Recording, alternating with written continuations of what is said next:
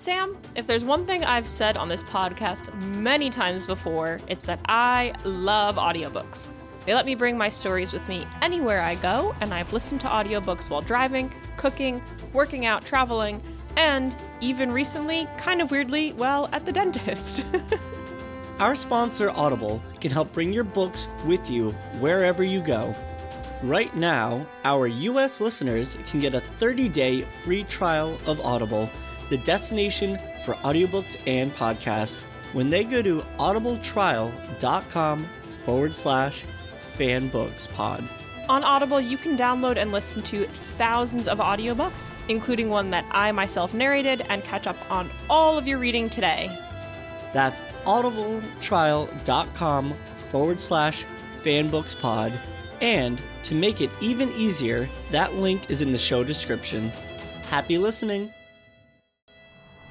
This is the Fantastic Books Podcast. The fantasy and sci fi book review podcast for fantasy fanatics, book nerds, and lovers of lore and stories. covering some of the most loved fantasy series as well as brand new novels. With your hosts, Anna. And Sam. Let's see what we're reading this week. Welcome back, fantastic listeners. This is Sam. And Anna. And this week, we're doing something a little different. We're just talking about our love for reading, some of our reading styles, maybe favorite characters, what we look for in a book, and just great memories associated with reading and fun stories. And I think even outside of reading, just the fantasy genre in general, you know, video games, movies, TV shows. What do we love about this genre? And What are we looking for in a good story? So I think we're just going to kind of shoot the shit. We don't have any format for this episode. We're having some drinks, we're having a good time, and talking about books. Yeah, just rolling off the cuff and seeing what pops on. All right, so I think a good way to start this would be what book got you into fantasy? Ooh, okay. So when I think fantasy, the first thing definitely comes to mind for me is Eragon. Ugh, okay, go on. no, I I feel like I discovered that book at the perfect age. Okay, that's fair. That's it fair. was like maybe fifth or sixth grade. It was the first time I read something rather than watch something about things I really enjoy. Where I've read short stories, but a lot of time through elementary school, being dyslexic, reading was not my favorite medium. It took me definitely a couple years with tutoring to be able to recognize letters in its proper orientation. okay. So I want to say fourth, fifth grade is really where I started casually picking up books more than just what was assigned in school. Everyone was talking about Eragon. You'd see it on the shelves for um, scholastic book fairs in the library. I loved And like Scholastic Book again, scholastic book fairs is such a concrete feeling and experience for so many people. And I think that's what gets a lot of people into reading and excited about books at a young age. Well, I think also we're millennials. That's obviously like a huge part of our generation. I'm not sure how much scholastic book fairs are still put into schools. Yeah. But one thing for me is I always remember I would go to the Scholastic Book Fair. I have very distinct memories of it in my elementary school. My first elementary school was kindergarten through third grade, and it was two miles down the road from my house. Every year, I either forgot the money my mom gave me, or the money my mom gave me was like $2 short from what I want. Ugh, just Like, enough. just not enough. Mm. And I have a very distinct memory of my friend's mom was like, "Oh, don't worry about it. I've got you. You can pay me back." Which for an adult's like a $15 book is like not a big deal, but for someone in first grade, that's like a huge amount of money. And I remember I was kind of like wandering around our very small elementary school library. And also backstory, my elementary school librarian was friends with my grandma from like a hundred years ago Ugh. which is very cute. But I I was just, you know, wandering around looking at the displays and obviously because it was 2001, I stopped at the Harry Potter and the Sorcerer's Stone awesome cardboard cutout Ooh. book cover display. True magic. And this parent was like, "I'm not going to buy you that book. I'll buy you anything except for Harry Potter." And in that moment, Harry Potter for me became forbidden fruit, and I wanted it so I wanted it so badly. You don't even understand. Dark magic. The dark magic had had me on lock. So I bought a book about a ballerina, which was also a very good book. You know, it was about standing up for yourself and not conforming to society standards. Good themes. Oh, was, I still own the book. It was a very good book, honestly. It was about this girl who was way too tall to be a ballerina, which I guess is a thing, but also when she showed up for her auditions, she was told to wear a black leotard and she wore a yellow leotard. And she was a ballerina of color. She wasn't a white ballerina. But regardless, I got this awesome book. Very good. But I really wanted Harry Potter so badly. I wanted it so badly. Fast forward one year to second grade, and I had my own library card and the sweet, sweet power of the library card.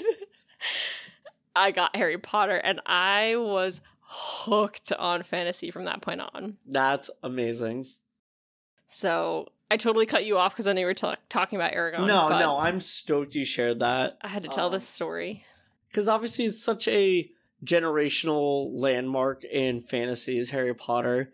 But for most kids, it's, you know, I discovered it or I got recommended or I was there for every midnight release. But to come from it as an experience of forbidden fruit, it just obviously it being huge the way it was, Yeah, just and wanting I it that much more. I think my older sister had already read Harry Potter or started reading. Like, it wasn't my family telling me I couldn't read it. It was somebody telling me they wouldn't purchase a book for a child. yeah, that's a dink move. Which, like, I knew this other adult could afford the book. It wasn't about the money. It was about the fact that she thought Harry Potter was like not appropriate for Yeah. children, and it was like this weird dichotomy. Having a child injustice moment. it just felt wrong. You shouldn't prevent a child from reading a story. yeah. I also didn't know anything about it. Just the the artwork captivated me, and it was so popular. I was like, "What's this? I must know." the ancient lore. yeah, like what's going on? What is this book? Why is it Scholastic Book Fair have this huge display? I know. It was definitely such a good experience. Paralleling that, Eragon for me definitely was not forbidden fruit, but it was definitely that key unlock of a chest moment and just seeing the treasure inside of just Ooh. how rich and exciting fantasy reads can be. I think for me, with a good book, is compelling characters. And I understand your sentiments of not enjoying the first one, but for the Eragon series, book two on is just such a triumphant tale. I'd like to read it because you have told me that book two on is better. Mm. I will say book one made me skeptical, and one thing I just miss genuinely about being a child is getting lost in a book. Yeah. It's so much harder as an adult to find the time to get lost in a story. And those rare moments when you do get lost in a story are more enjoyable now. But I want to have the joy that you had reading Eragon because I know you like to talk about it a Mm. lot and you reference it a lot. It's funny too because I'm definitely the type of reader where I'm slower. I really, especially as I've gotten into adulthood, I really enjoy fine tooth combing a sentence and just sometimes savoring the language use and like descriptions. So I really take my time with a book. When I was younger, I was gonna say it's true. I'll watch you read and you'll like slowly read a paragraph and you'll close the book and just slowly nod your head. Like, yes, yes, that was good. literally, literally. Oh my god. And then you'll kind of look at me like you want to share, but also you don't want to because you'd have to provide the whole backstory Yeah. of the book. It's opening a can of worms sometimes. But when I was younger, I used to just kind of speed read through stuff. And I want to say, maybe when I started like in college, I was like, what am I doing? This part's awesome. Like, take a moment, reread it, enjoy it. Because I think a lot of the times when you're so stoked in a story, you just kind of fly through it because you're so amped to see what happens next. Well, you've just started to get into audiobooks. That's been great. I enjoy audiobooks a lot. I've gotten over with some stories my mental pronunciation with some words and names. However, oh my god, we always pick that apart on our podcast episodes. Oh, I know. But there's there's something really enjoyable about audiobooks, especially when time is limited, when we're multitask at home like meal prepping or working out. It's nice to enjoy a good story. I love putting them on the car, honestly, like the commute time of my workday. If I don't have an audiobook on or another podcast, feels like lost time to me. Yeah. I like to listen to music a lot, but honestly, using that dead space time to enrich my reading time or count for reading time is huge. Mm. Especially because growing up, I used to read, you know, 100 to 150 books a year. That's wild. I read now 20 to 30. And some of that is for sure the podcast because we have to slowly pick apart and slowly savor certain books. But yeah, I read I read far less now as an adult than I did as a kid. Mm. But a lot of that is being an adult. Right. I have to go to work. I have to manage our household. We have to do chores. We have to commute. We have to grocery shop and meal prep and pay bills and get to bed on time and and there's not that kind of responsibility when you're a child. no, it's usually school, whatever extracurricular you got signed up for, tutoring if need be, and that was it. I remember as a kid, summers were Summers I'd read like 45 books. Yeah, No joke. Because for many years I never did summer camp or anything, so like every day was just whatever I wanted it to be. Can we talk about summer camp for a minute? Ooh, yeah. Okay, so my last year of summer camp, I went to summer camp every year through Scouts. My last year was my seventh grade, eighth grade of school. So, you know, definitely like kind of aging out of summer camp, but I still loved it. But it was the year that Harry Potter and the Deathly Hallows was released, and it was Ooh. released while I was at camp. People went wild rules flew out the window. People were stealing from each other. They were fighting over the books. The camp had to ban the book because it was causing too much problems. so, Too much of a hot commodity. oh, absolutely. So, what happened was this girl got her copy stolen, and after that, they said, no more, no more Harry Potter at camp. And then my friend Evie got a copy mailed to her while we were at camp. And our camp counselor very, very secretively delivered the package to us, even though she knew for sure what it was. And she winked at us twice and she said, shh, when she gave her the package.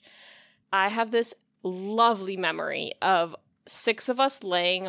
We pulled all our camp cots together, so our beds were all smashed into one big kind of like conglomerate. And we read the start of Harry Potter and the Deathly Hallows by flashlight.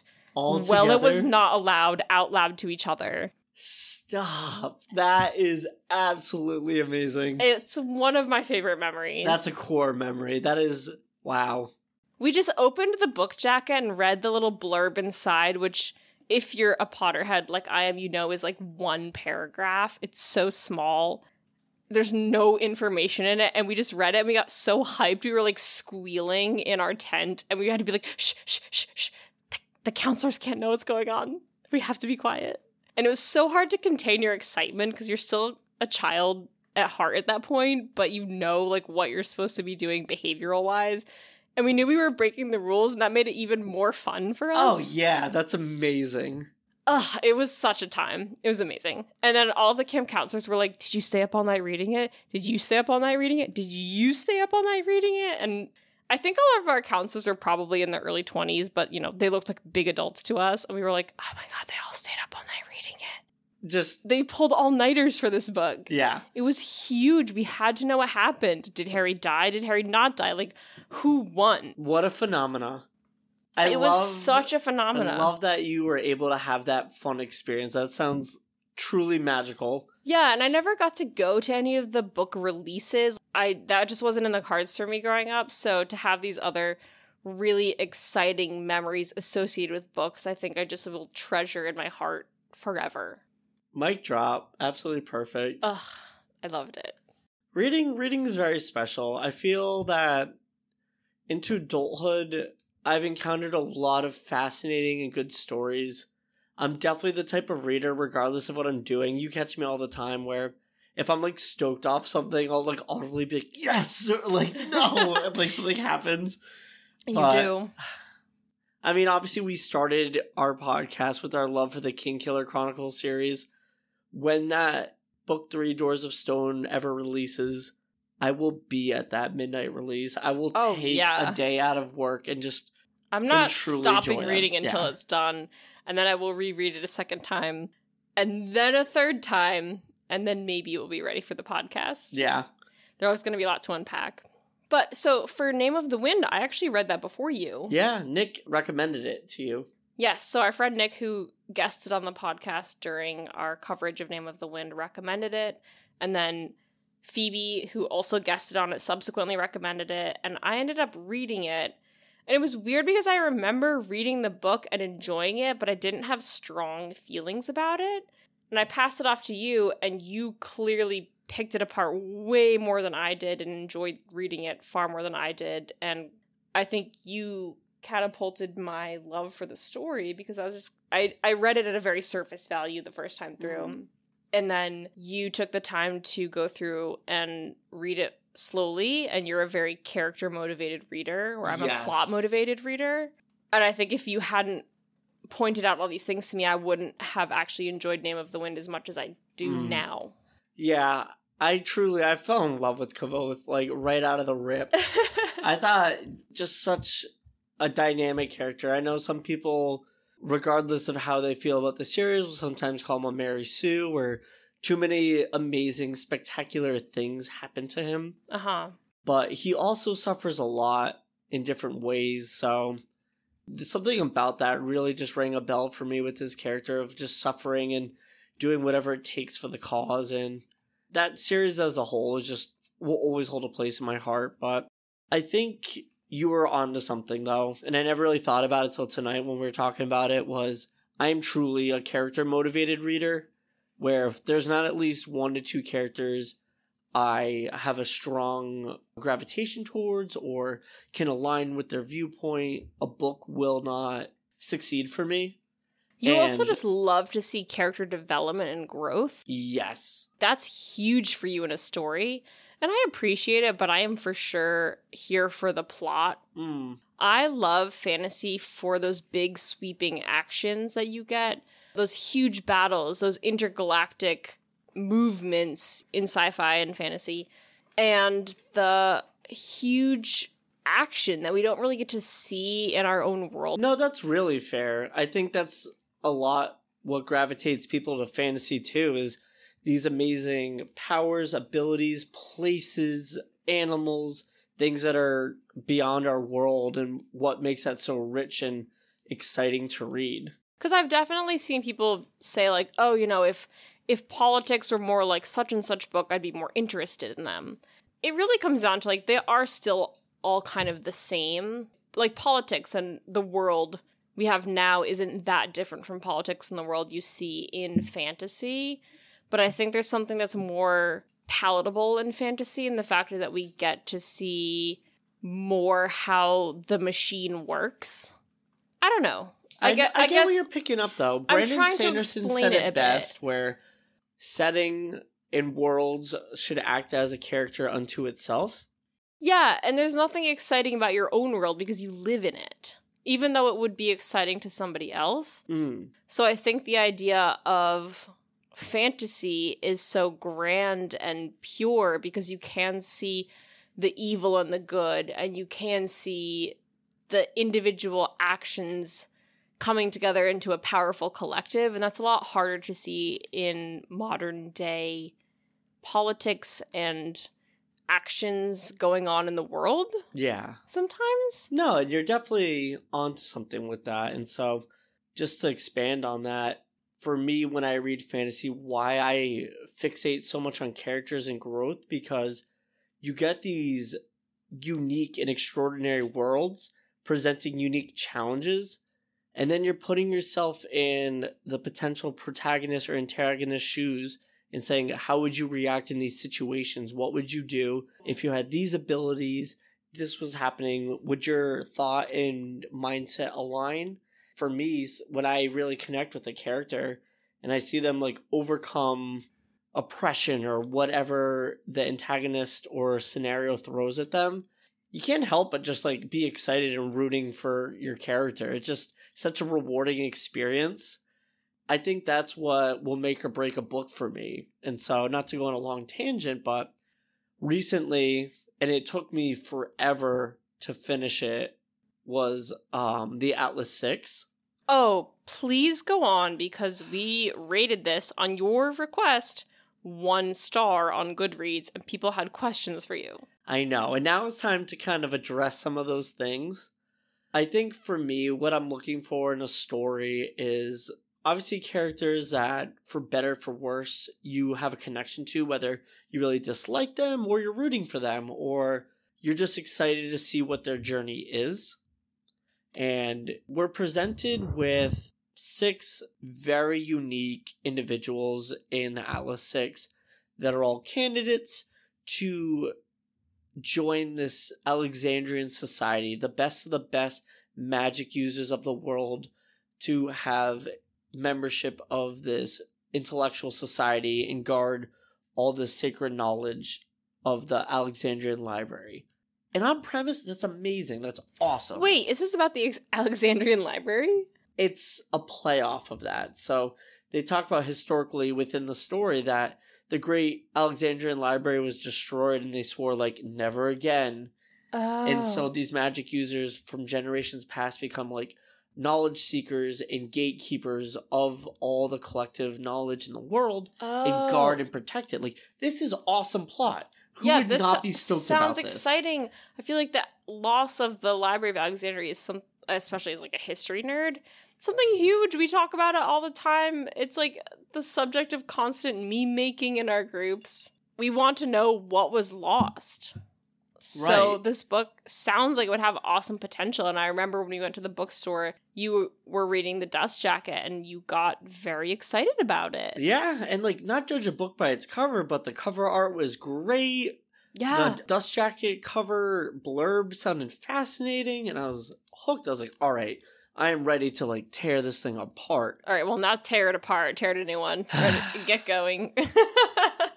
I think my thing is I didn't like it. I've encountered people online who've said they've liked it. Every contribution to the fantasy community is valid. However, the reasons why I did not like this book start with the writing style. I think plot wise and some of the characters, it was great, but just the pacing and physical writing of the story was just such a chore. We get introduced to modern day society as if it was ruled by magic users in more of a metropolitan esque society where the highest ability magic users are in systems of government, they head businesses. It's very much as if an American or metropolitan style world okay. had magic users. It's not the grand high fantasy perspective, which I don't necessarily hate off the cuff, but I was surprised that the setting was definitely more based on a real life society. but So- it's definitely like modern. modern. Okay. So a That's little a tough niche to fill yes. and to blend modern things realistically with magic in a way that feels believable. Yes, and I think one thing that was very frustrating was we're introduced to six individuals, all ranging from 18 through middle adulthood, that all get approached by. Like 50s? Yeah. Or no, I take that back. Mid 30s. All get approached by an individual who is a representative of the Alexandrian Society, and he presents them each the unique offer to join. He doesn't give a full explanation of what it is, and not every interaction is necessarily like an invitation. He allows them to kind of hedge and want for more. And originally, we get these characters that are all pretty good as far as intrigue. I have trouble with characters that are to go with the flow. No, and a lot of these weren't. They were distrustful. They Oh, okay, were okay. Uh, skeptical. There was a lot of people who were like, "I don't want. I don't even need this. Why are you approaching me?" Like, Oh, okay, okay. so okay. these are all very realistic reactions. Yes. Each character had a great power set. We had two different individuals whose specialty was like physical magic and like physics. Magic users that could manipulate the physical environment. Okay, yep. and it was partially science based so there's a lot of mathematics with physics and chemistry involved as far as base knowledge required to perform certain actions Okay. which i like a, a hard science like magic system like you can't just have unlimited everything has a price so that appeals to me where on paper all right we have a magic system there are important rules that define it and define a user's ability to manipulate the environment around them cool Yes. Check off the box. We had another user that was the greatest telepath in the world. That's a great power set to explore and like the mental war games that go on with that. Cool. Another magic user that was an empath and could make anybody feel anything. Severely dangerous. Yeah. Cool. Very empty personality of the wielder. Like, had no rhyme or reason of his actions, was completely apathetic. So, even more dangerous Yeah. where we don't have an altruistic character. okay. I like that combo. The telepath, she was awesome. She was like drop dead gorgeous, would use her abilities to break people's minds offenses and seduce them and gain secrets and knowledge. Okay. The two They all sound really powerful. Yeah, they, like, they all have these really cool things. There's one girl controls plants. Like what happens? what frustrates me is all of them eventually get invited by the Alexandrian Society to attend the university, work for a year, and then at that point, one person is quote unquote eliminated, and the rest are free to join the society. And so throughout the year, they get instruction and lectures in every school of magic. It gets closer and closer to someone being eliminated. Killed? Yes Okay. that is like a big revelation later on. Mm-hmm. So sorry spoilers, but here we are. So on paper, these are all really cool concepts. Yeah. What failed so horribly is that, unfortunately for me, the writing style, every single character was treating every conversation like a mental game of chess. And I'm all for politicking, conniving, but it just was so laborious, the language use, and everyone had to be cool and sexy, and everything was so are you in or are you out? And no one knew how to like form an alliance. So there was constant this like will they, won't they? And for no reason, they then inserted like four love triangles, Oh no no no! and it was just You know how I feel about love triangles. yeah, no, and I, I'm all for like a book with spice. Like I'm cool, but I'm fine with that. No, I I would like to say for the record, I am not against romance books. I'm not against smutty books because I like those. I am against books that say they are fantasy and then are mostly smut and or romance because it's just a romance book with like fairies. Yeah, or like this person has magic. Because when i want fantasy because that is truly from the bottom of my heart my favorite genre i want people to have to face these questions of what does it mean to be alone and then triumph against evil. Yeah, and fight something bigger than themselves and have to rely on their friends. Those are the things that's always at the heart of fantasy. I don't care about your love triangle if it's not going to add anything to the plot or raise the stakes of what's happening in the setting and the plot. So, with that in mind, it did play a contribution to what was going to affect certain characters, their loyalties, and their motivations through this process. Because it Okay, a point, so then I can like get behind it if it's going to affect the way things play out. Right. I think ultimately, though, what disappointed me about this book wasn't the even the characters or the plot. It was the focus. It was definitely more of a book of alliances, plotting, deception, Dialogue. and dialogue. I'm going to show you the writing itself later. It's just so self indulgent and unnecessary and extra. You know when you can tell an author has right clicked upon every word and used the like synonym feature. Yeah, I just I felt like the author was just trying to sound so cool and intelligent. And there was not one single sentence that I actually felt impressed by. And you know me, usually every single work I'm like, this is fantastic. This is great. yeah, I you this. find those you personally like you Sam, you do find those lines because you have such a big heart when you you have a big heart in general in life, but like when you read you find those lines and you're like, oh, I loved that. Yeah. And you always close your book and you read it to me. And not once literally the entire time you're reading Atlas Six, you're like, I hate this book. This book is stupid. But I don't like to leave anything unfinished. So I trudged along and completed it.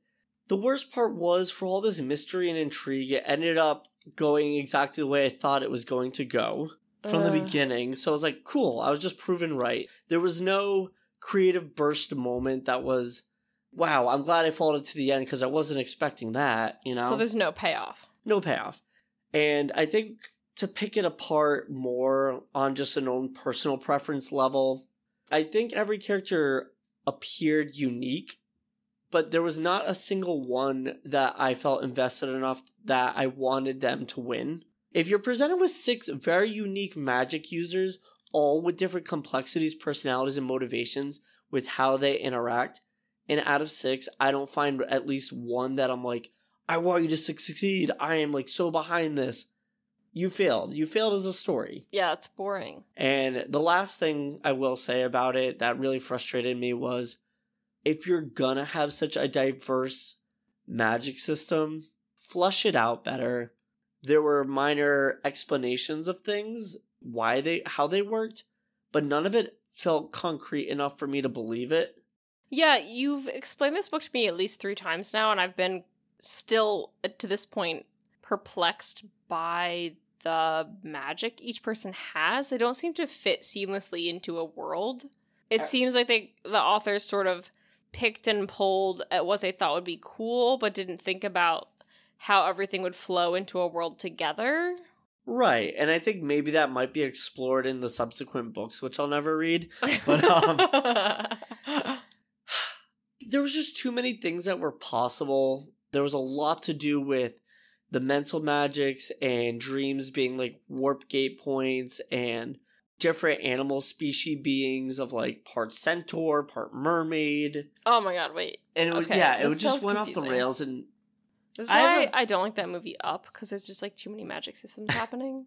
But regardless of that, to kind of bring it back to fantasy in general, you're talking about magic systems that are either hard magic or soft magic. Have you I heard of this concept definitely before? prefer hard magic where there are specific conditions and rules. Because yes. if magic's unlimited, what stakes are there at Well, a certain point? okay, so soft magic doesn't necessarily mean it's unlimited. Hmm. I think it just means it's sort of an ambient part of the world, very Okay. much so in the way that Lord of the Rings is. You have elves, you have wizards. They don't have rules that Tolkien explicitly laid out, but they're still there. You know what I mean? That's fair. Okay. But I was going to ask you if you have a preference over like hard or soft magic. Yeah, definitely hard magic. I think Okay, I am too. I do like hard magic better. I like to fully understand the ability in its entirety and what its capabilities are. Because when you have a sense of a character's limitations, Mhm. the payoff is that much better when they overcome something challenging. I think you and I are also both very scientifically minded and Mm. analytically, mentally organized. Just you know Yeah. the way we are. We're we we We're trend more analytical. towards Type A. Yeah.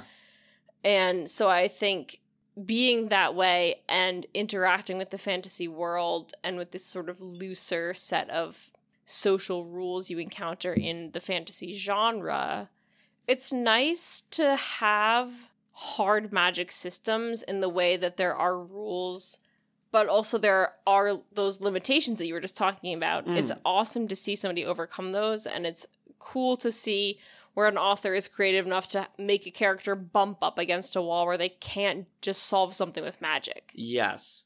And I love that because I think that's where we see our character's true core. Mm-hmm. For example, one of my favorite scenes in The Name of the Wind is when Kvothe tries to catch the name of the wind, as it were, when he's with Abenthy way, way, way at the Oh, beginning yes. by binding his lungs to the air. And he's like, Oh, I'm so clever. I've thought of this loophole. And it totally backfires on him. Yeah, he almost suffocates and dies. Right. And that's such a real scary feeling. And, you know, we don't know what it's like to bind our lungs to something, but we do know what it's like to be a child and have the wind knocked out of us. Yeah, or just be fully out of control and in peril. Yes, It just raises the stakes that there are consequences for actions. For sure. So I think I like the hard magic system better. Mm. I know I said on this episode so far that I was a huge Potterhead. Yeah. But one of the things I do dislike about Harry Potter is that it's never a defined magic system. I know you have to quote unquote study and learn, and some people are just more, Naturally adept to magic than others. yes, naturally inclined, but there's no like It's a whimsical Understandable being is magic. consequence. Yeah. some people just make their wands backfire some people do and some people don't and i don't know i i like as a reader having that sort of external knowledge that a character may or may not have and watching them walk into a booby trap they've set for themselves essentially Mm. when they don't know how to do their magic well. And I think the soft magic systems with people who are wizards or elves, they're definitely falling out of popularity right now. And I think that's because there's just not like a There's not a lot of high stakes. clear understanding of why these people have magic. So great full circle with Harry Potter and even my own experience with Eragon. Uh huh. I think that's one of the main reasons why I truly fell in love with that series at a young age was the very definitive magic system. The ancient language is it just is so concrete where you have words of power that you can learn and then you have mastery over it. But if you have certain magic reserves or there's more complexity or you make a statement that's open-ended, it'll keep draining your magic and if you don't have enough, it'll kill you. So sympathy. Essentially. and learning as the reader and the protagonist of the ancient language and the rules of magic within that world yeah. is so gratifying because through Eragon's journey, you understand more as he does, and you get to see him rise to the occasion and accept his destiny when greatness is thrust upon him. But again, he's a very flawed character, so you can get frustrated with his mistakes, you can empathize with his failures, but at the end, the payoff is so rewarding that it's worth the journey. Even other characters in that story are phenomenally written. So, again, I will always advocate you just trying from book two on. I think that's where the story really takes off. I'll but- try. For me, hard magic systems, again, are just my bread and butter. I think with fantasy, and even as we expanded with sci fi, for me, I really enjoy surprises in books, but I think I like to have a concrete thought and feel for the world that I'm in because it allows me to get into the character's mindset and perspective of like what decisions would I make in that position. I think that's what for me is the end goal of being in a book. If I'm engrossed and I'm thinking about what would I would do if I was this character, that's when you're locked in. That's when you're invested because hmm you want to find out what's happening almost on a personal level at that point. Yeah. That being said, is there uh, we've talked so much about fantasy books and I think we've established like what our fantasy favorites are. Hmm. What about movies? Ooh. Because. I think weirdly in a strange and bizarre roles reversed way for movies you are very plot oriented and I am very character oriented and that's exactly the opposite of how we are in book interests. Yeah, that's a really good observation. Like you love Marvel movies. Yeah, I do. I they're think, those are 100% plot. I can't stand Marvel movies. I know. I love a good sad movie where I see the character have just like deep depression and sadness and like the world has beat them down and then there's like a glimmer of hope at the end. That's an ideal story to me in a movie cinematic way. Mm. I think I identify more with plot for that very reason where sometimes if I see a soul crushing movie, especially with a character I really empathize, I will then in turn become soul crushed. And- That's a great experience when a movie can hit you that hard. no, I think that's very fair. But I think as for that mindset that I tend to carry, why I tend to appreciate plot based movies more. Because if a movie really destroys someone or a character that I empathize with, I'm like, that wasn't necessarily the goal of the movie. It's usually supposed to be for me entertainment or feel good. So if I see a movie that ends up like ripping my heart out of my chest, I'm like, ugh. Interesting. So I think for me, I can read books, but I cannot I cannot picture the scenery in the movie the way sometimes like a director would display it. So sometimes I love to see even book adaptations. I know that's like a interesting take, but I think I like to see like a director's interpretation of a story. So for example, like one of my favorite stories is for cinema, the movie Gattaca, which we've all probably seen in freshman year biology, and you've probably never seen again. But it's such a capturing of the human spirit, and I think there's something that actors, good actors, can really like like again the word capture just like put on their faces and their their actions and their mannerisms when they're in their acting zone that is really hard to capture on a page. And I think that's why some stories fit well for cinema. So Gattaca is a book, Yeah. which I haven't actually read. No, neither have I. I absolutely love that movie. When you showed me that, like maybe like a decade ago, I instantly fell in love. It's such a great. sounds we sound so old when you say a decade ago. I know. Stop. but it is. It's one of my favorite movies, and I, I think there's just something to be said about finding the right medium for your story. yeah. I obviously love books. You love books, but not all stories should be books. Not all stories should be TV shows. Not all stories should be movies. No. Oh, that's a big debate in itself. I think for me, a very underutilized form of media for books is animation. Oh, I preach about this all the time when we're reading something together where I just think it's such a good media source to display something fantastical, whether it's sci-fi or fantasy, otherworldly. You can just do things that look so phenomenal where with CGI and live action, things can look dated or cheap or corny. I think you've made a really good argument for this over our years of being together because I am initially not a animated person. You know, I'm not a cartoons person. I don't like the animated medium that much. But I think having shown me anime, you have shown me kind of like the range that that animation can be because I was really just used to like Nickelodeon growing up.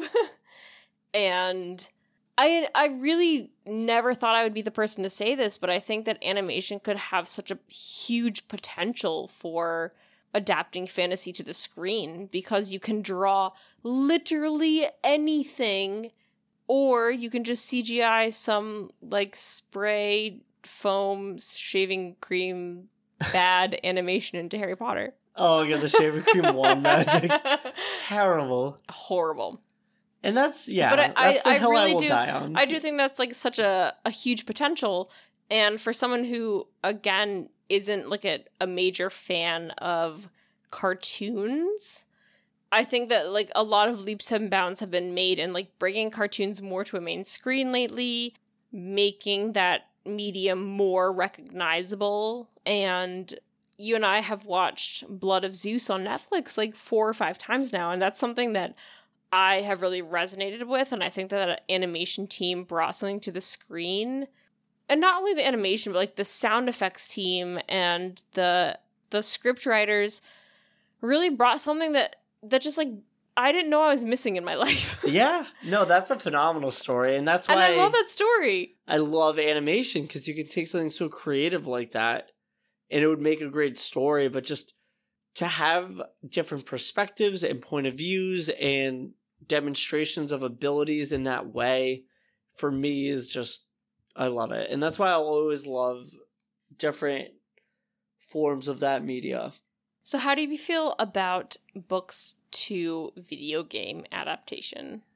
There isn't that many that I have direct experience with other than The Witcher. Okay. Obviously, for me, I got onto that bandwagon a little late. I had watched the show. I have played a few games. I've never read the books, Mm-hmm. so I don't have enough experience to really give it its due justice. But what I can say, Is that Henry Cavill is a king? yes, he is. he is a treasure that must be protected at all costs. Yes, please. and I think that a lot of the time gaming format has the luxury that movies don't in that people can make very long games nowadays. A lot of developers as of late have been doing remastered or reimagines of older titles of themselves Okay. and they include so much like specifically um i have played through it like six times now but the 2023 remake of resident evil 4 and that was such a awesome love letter to the fans Wait, when did the first game come out? uh 2005 at this point it's an 18 year old game the original game I'd played so much. I don't know. I'm definitely the personality type of like comfort books, games, movies where I will definitely rewatch, replay, reread something into oblivion. Oh, yes, you do. And I don't know, there's something cathartic about the cycle, but I think we finished Wise Man's Fear and you were like, time to start Kingkiller Chronicles again. yeah. And I finally made you read my favorite book the other day, The Alchemist. What a joy that was. I've been advocating that to a lot of people. Really? That was such a wonderful story. So, so I've read it only once, but it hit so hard. yeah, not to get sidetracked, but this this requires due attention. For those who have not read it, The Alchemist is a great, almost fable-like story of a young boy who follows his personal legend of finding treasure and finding himself and what those travels do to make him become the person that he is.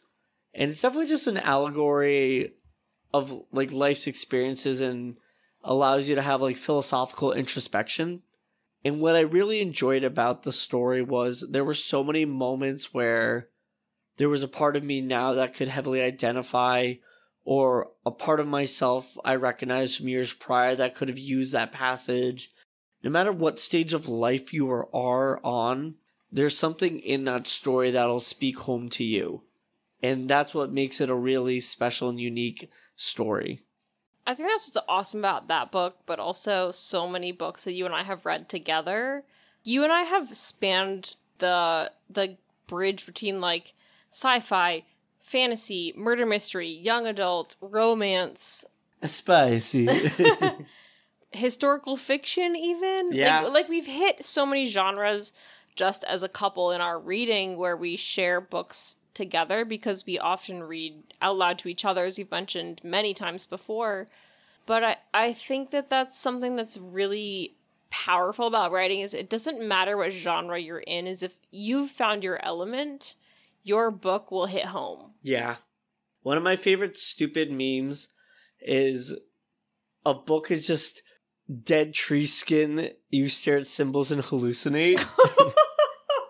God, I feel horrible now. oh yeah, it, whoever wrote that was just on another level. But Tree, Treebeard is sad. Treebeard is sad. However, there is something wild about even just the concept of a written story and where that can take you with your imagination to get that lost. I think is something very special. Something I think is very cool as an adult is realizing that imagination isn't something you lose as a child. Yes. That's such a huge part of our society is saying like creativity and imagination and exploration belong to children and those aren't for adults. And that's something I think we should really mourn is that we're supposed to be cut off from that fact and that's not okay. It's wonderful to see adults explore and and imagine and have humor and creativity and all these things that are supposed to be taken away from us, but I think really make us more aware and more powerful as human beings that we can get through literature and movie and cinema and comedy. Like the, there's a lot of things that are we're supposed to turn ourselves off to that I think literature is an amazing medium for because we can get to all of those things. I don't think necessarily that as adults we're cut off to that, but there's a certain reservation due to societal pressures to be responsible. No, And but I- certain intrinsic needs are sometimes sacrificed. But a lot of adults, I think, would say that they hold on to that in our generation now more. I, I think it's changing generation. You bring a good point for that, but I think it is something that we're supposed to theoretically move away from as adults. Mm. I even saw a quote the other day that said that C.S. Lewis really tried to hide his interest for fairy tales for a long time until he finally gave up what other people cared about himself and then really embraced his love of fairy tales and fantasy because he said, you know what, like, I don't care. Yeah, and then it Being became an such a adult is author. learning to not care about what other people think and not adhering to the status quo. And I, I think that's just why I really like fantasy. yeah, it's empowering. like we don't have to give up our sense of adventure and our sense of excitement because we're grown. Hell yeah. I think that's why I'll never get bored of running this podcast with you. There's always unique, fun, and exciting new stories to listen to. And honestly, my favorite thing about the podcast is interacting with the fans, getting to know people's fan theories, their thoughts and feelings on stories. I absolutely love working with the authors. I think that's such a great, exciting dynamic that I've always thought about and never thought I'd actually have until this. I think it's one of the coolest outcomes of our podcast. Like, not to like brag, but I'm going to give a little humble brag. When we started this podcast, it was for us to have an outlet to talk about how much we loved Kingkiller Chronicles because we were spending so much time yelling into the void how much we loved those books. Yeah, especially during the pandemic where we couldn't see a lot of our friends and family. Yeah, so exactly. The podcast started during the pandemic and and we genuinely just were being like, "Oh my god, these books are amazing." And just sort of like, you know, bouncing that off each other all the time. So it was awesome to have this community that we built with other Kingkiller Chronicle fans and And in turn other fantasy other book fans and authors and yes. Yes. So it's been so exciting to see all the other people who have come out of the woodwork because of this. and just the friendships and connections along the way. It's just I absolutely love working with authors and just getting to know their inspiration and intrinsic moments while writing great stories. That Yeah. to me is so much fun. It's so cool to hear everybody's different methodologies, their different story building techniques and plans, and their different backgrounds with fantasy. And I think everyone is very valid in the place they're coming from. Like like fantasy is a genre that's for everyone. Even if you said, you know, I've read one fantasy book and that's all I've read, but I loved it. Cool, you're part of our club. It doesn't matter if you've read a hundred or one books. We want you to be here. And so it's really exciting to be able to talk to the authors who are helping push forward that genre and build the genre. But I also love at the same time talking about these foundational fantasy books where we get to connect with these lifelong fans. Like we talked about Kingkiller Chronicles, we're talking about Mistborn now, and we're getting to connect with so many people who are sending us fan theories or their thoughts and comments on every episode and saying, you know, XYZ about the characters or I don't know, just it's such an exciting feeling to put something out into the wide expanse of the internet and have somebody ping you back. yeah, it's definitely an awesome, rewarding, such a fun journey. I'm just really glad we did this. Me too. I'm glad you agreed to do it with me because it was my idea. Absolutely. But this episode was your idea. I know, and I'm really glad I was just like, let's just roll off the riff. That being said, I think this will be a great way to wrap up a fun little bonus episode. So, listeners, thank you so much for always giving us your time and attention. We love to hear from you. We love to interact with this awesome community. And until next time, Happy reading. Thanks, listeners. If you're looking for more, check us out at fantasticbookspod.com, where we have book reviews, reading list suggestions, merch, and you can even send us a message. or find us on Facebook and Instagram at Fantastic Books Pod. And if you like what you've been hearing, don't forget to leave us a review. Thanks. Thanks.